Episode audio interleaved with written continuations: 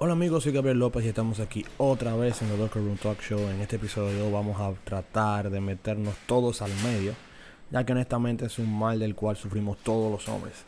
En nuestra cultura tenemos el machismo metido entre ceja y ceja, y para nosotros los hombres tener el ego bien protegido es una prioridad. Una de esas estrategias que utilizamos para sentirnos más machitos es definitivamente buscar un plan B cuando el plan A no nos conviene. Quizá un plan C también, o un plan D, no sé. Pero vamos a hablar de la infidelidad, o como le decimos aquí, los cuernos.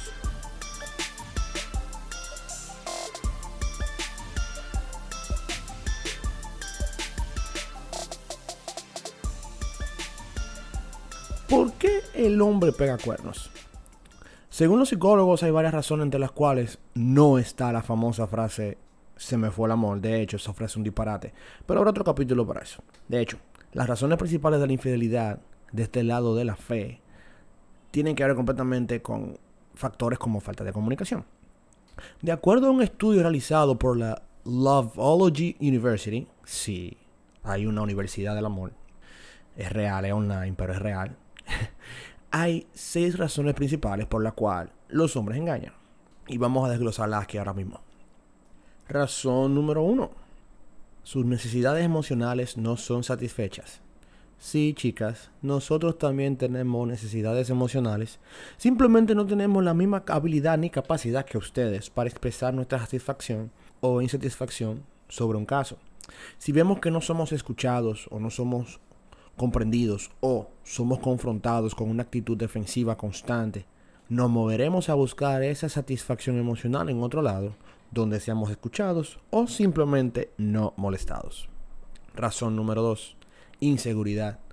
Muchos de nosotros tenemos esas etapas en la vida en las cuales no nos sentimos que somos los duros.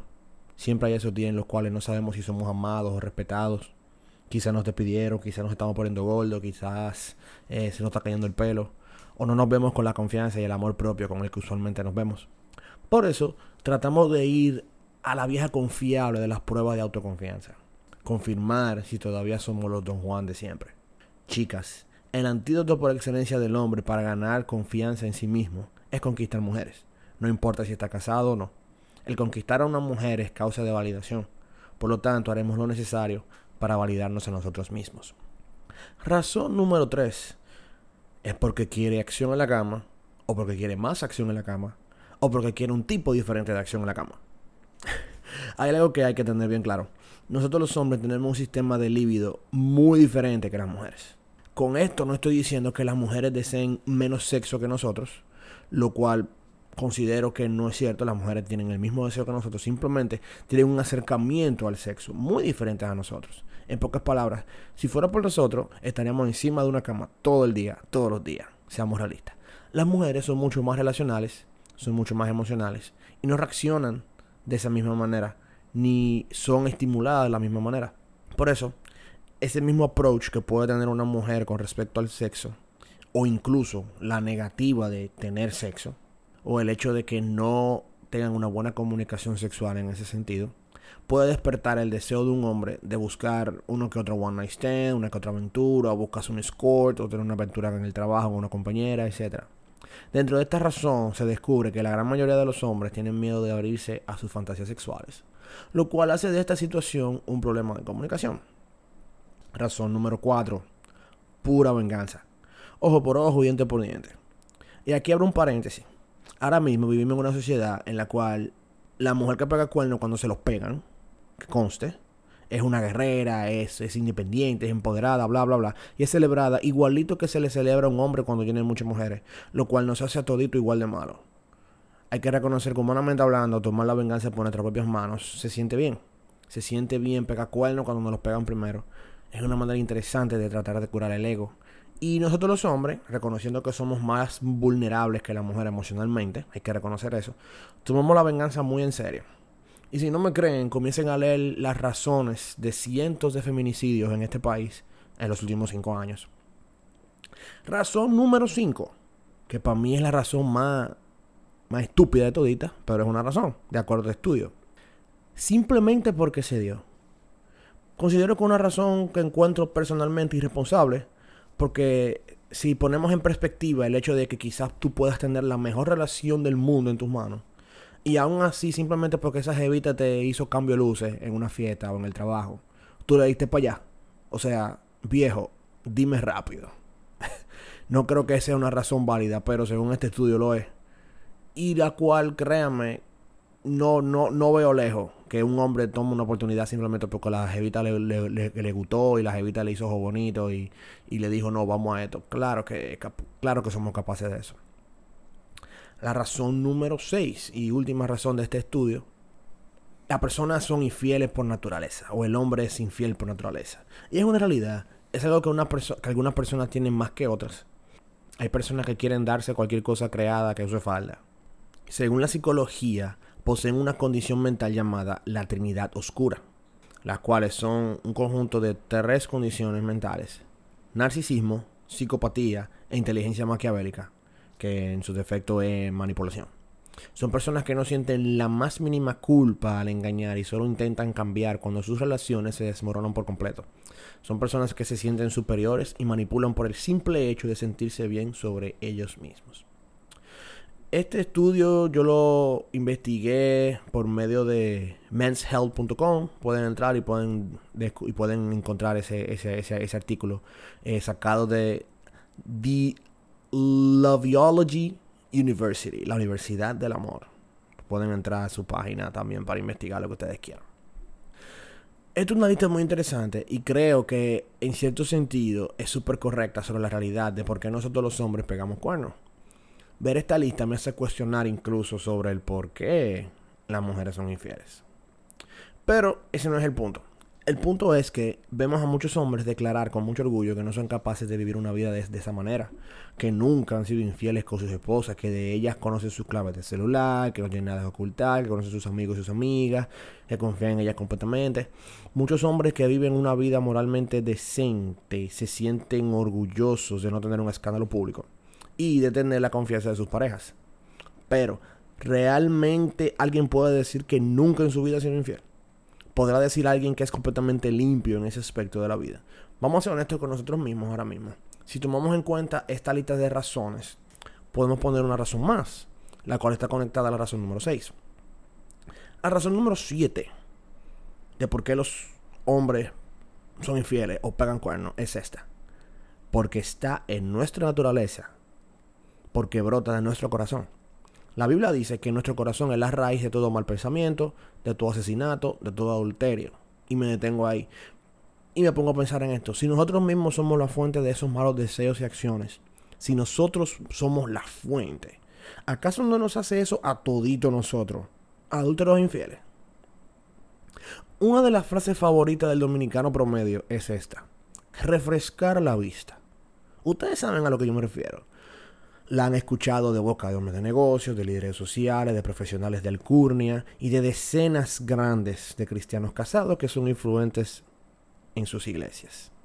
La han escuchado en mall, la han escuchado en la calle, la han escuchado en gimnasio. Refrescar la vista.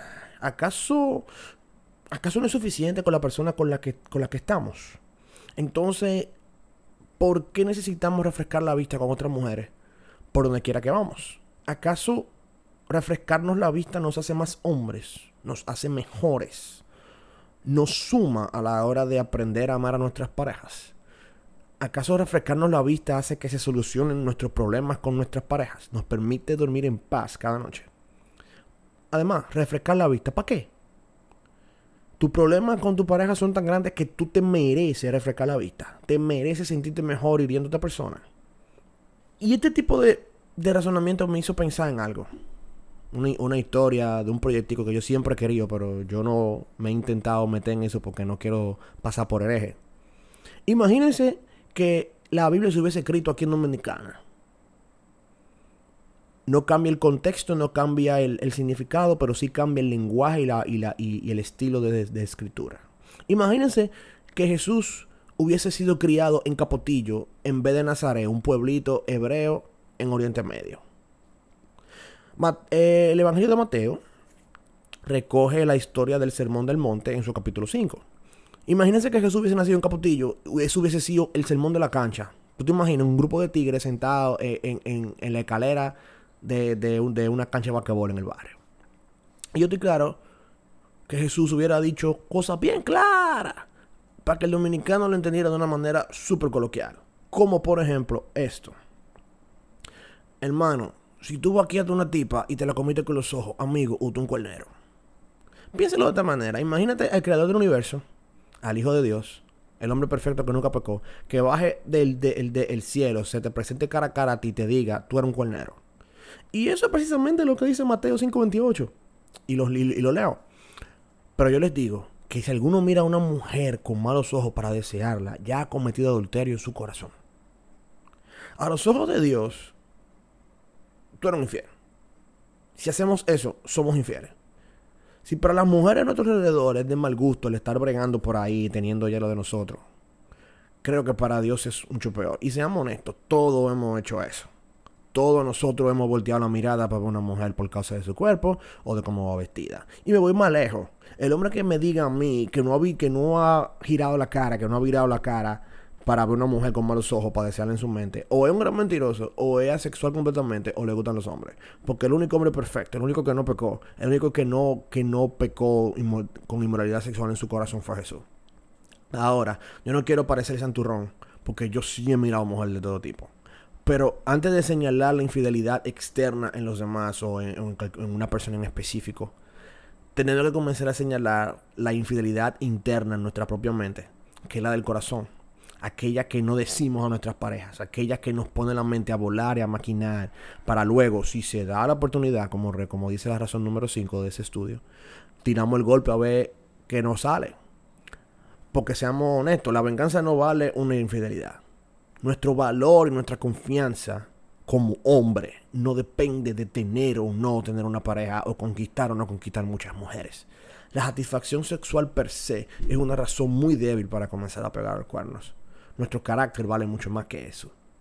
¿Acaso somos mejores hombres por pensar igual que una sociedad dominicana embarrada por un machismo barato?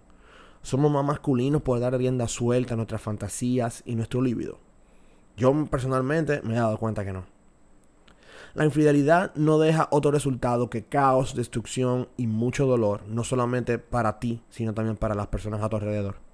Y todo empieza con un pensamiento tan insignificante como el querer refrescarte la vista. Ahora, ¿qué tipo de hombre quieres ser?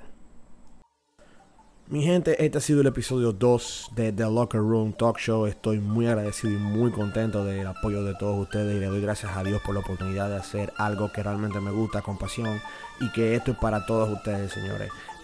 No se pierdan el episodio 3. Estaremos produciéndolo muy pronto. Recuérdense, cada dos semanas episodios Pueden escucharnos vía Buzzsprout, pueden escucharnos vía Anchor.fm, pueden escucharnos vía Spotify. Y no te olvides de seguirme en mi Instagram, arroba The Locker Room Talk Show. Señores, esto ha sido todo por hoy. Chao, chao.